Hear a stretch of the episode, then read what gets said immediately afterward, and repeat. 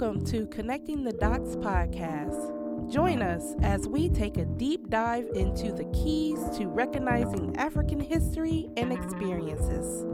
Here's your host, Debra Calhoun. Welcome to Connecting the Dots. I am your host, Debra Calhoun, and this is a podcast where we will dig deeper into a range of subjects and events key to understanding the African global community's history and experience at home and abroad. Today, we are going to continue our discussion that we began in talking about the hundred-year commemoration of the Tulsa massacre in nineteen twenty-one. And we must remind ourselves that Tulsa did not op- operate in a vacuum. It did not happen in a vacuum. It's part of standard operating procedure, racism one oh one, United States of America, anytime, any place.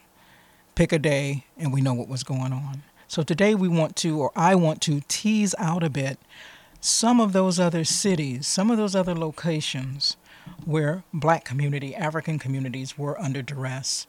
Um, and again, part of the standard operating procedure. I want to start with just the whole, remind folks of, our audience of the general context of what was going on before Tulsa nineteen twenty-one. World War One had ended. We were coming home as men serving in various menial labors with the U S military, uh, grunt work, dog work, but work nonetheless.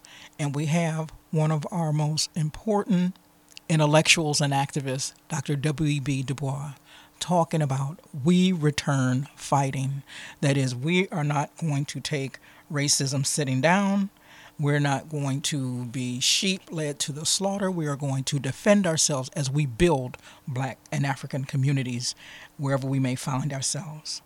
Um, we know that, again, Tulsa was not the first. And I just want to talk about a few of the places of the fifty-six riots that happened in this country against unarmed African American community. And what is significant about the year nineteen nineteen is that this was the first time that year where we fought back, because we had the intellect to do it, we had the capacity to do it, and we had, to an extent, the means with which to do it. We did not take this line down. Rather, we took to heart our involvement in protecting and building self-defending African-American communities. Um, so I want to start with maybe some of the early dislocations and just rattling off where they happened and some of the outcome. And we'll sum up and talk about some of the outcome near the end of our discussion today. In Georgia, in Jenkins County, uh, we find that churches were burned, Masonic lodges were burned. And this again is in the year nineteen nineteen. Charleston, South Carolina, eighteen African-American men killed, along with doctors, along with farmers, along with average everyday citizen, citizenry. In fact, in Charleston, they imposed martial law to keep African-American community in their homes after the riot, and who would have thought of such a thing? In Longview, Texas, four men were killed off of the supposition that white rights had been violated. In Bisbee, Arizona, where a community attacked the U S tenth Cavalry, also known as what we would know as the Buffalo Soldiers. But the community attacked the cavalry, who was charged with helping this country so-called clear the West for the United States government. And white folks couldn't stand the fact that Black men had guns, had served in the military, so they attacked the cavalry and set off a riot. Garfield Pike, Garfield Park in Indianapolis. A seven-year-old girl was wounded. Gunfire broke out. Nobody knows who fires the first shot, but mob violence was the rule. Washington, D C, four days of mob violence against African-American community, many of whom who were in the military and in uniform. And that's important for us to acknowledge that many of these men coming home put on their uniform to defend their community, and dominant society got upset at it and attacked them for being in a U S military uniform. Washington, D C, four days of riot. Um, The National Guard had to be called out. Woodrow Wilson tried to set some sense of calm, but he really basically did nothing. N double A C P tried to appeal to Woodrow Wilson to no avail. Norfolk, Virginia, in July, attacked African community during a homecoming celebration for African American men who served in World War One. So men who gave their blood, again, for something that they would never see, something that they could only hope for, that thing of capital D democracy, not at their, not within their grasp for them to take advantage of. Norfolk, Virginia, homecoming celebration, sets off a riot, six people killed. Chicago, same thing, biggest massacre because of segregation along Lake Michigan. Um, a young man uh, was drowned or had drowned and set white folks off into t- attacking against black folks. Um, hundreds of homes were destroyed, just like what, what later happened in Tulsa. Militia was called out, not to protect black folks, but to protect white folks and their rights. Um, Northeast, uh, the Northeast Ohio Feder- no, Northeast Federation of Colored Women's Clubs denounced these riots in Chicago and claimed that the government should do something about it. Um, Knoxville, Tennessee, another riot after the suspicion, the suspect, the rumor, the innuendo of a white woman being challenged and compromised, burns out the black district in Knoxville, Tennessee. Omaha, Nebraska. Same thing, ethnic whites attacked the courthouse trying to pull a prisoner out of prison. Denial again of the fourteenth and fifteenth Amendment rights. Attacks the black community because they couldn't get the black man out of jail or break him out of jail. Elaine Phillips County, Arkansas, same thing. Um, black folks challenging and crossing a district Uh, that was supposed to be designated for whites. Black sharecroppers in this case attacked and and and and, and burned out. Uh, the jury found no one in in uh, uh, of any wrongdoing in any of these cases.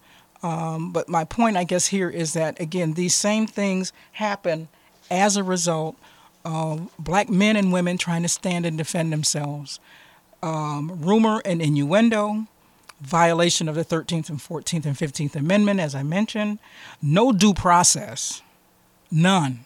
Those who were in jail supposedly waiting for a fair trial of their peers never got it because in some cases folks were snatched out of jail and lynched. All you have to do is look at the photographer uh, or the photographic book Without Sanctuary, and that will show you some of the outcomes of this kind of violence attacked, put up, put upon against prisoners, where folks were dragged out of jail and hung in the counties, in the city square, on trees in some cases that are still standing in some of these southern communities, totally without cause.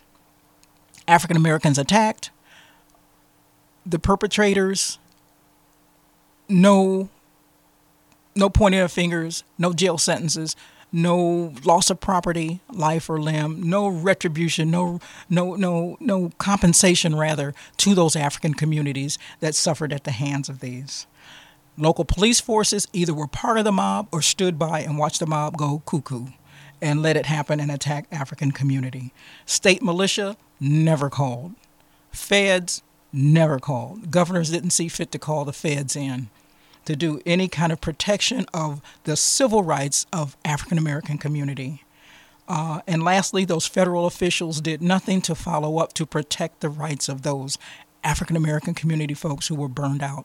These are not all the cities that were burned out, but I will say for anyone who wants to do a full read on these cities, get Mary Frances Berry's book, Black Resistance, White Law.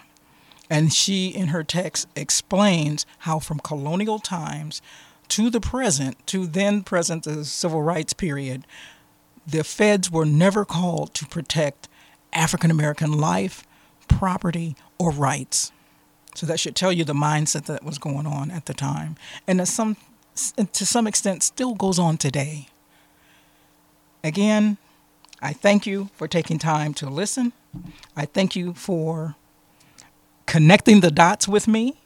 So we wonder when we think of all of these things, we must think why we have not had the retribution to the level that we would be duly expected to have. And this happens not only in the United States, I will mind you, but on the continent of Africa, going through and dealing with colonialism, dealing with the same thing and the same kind of maltreatment at the hands of colonial owners who felt it was their job to own and control the people, the land, the resources of the continent of Africa.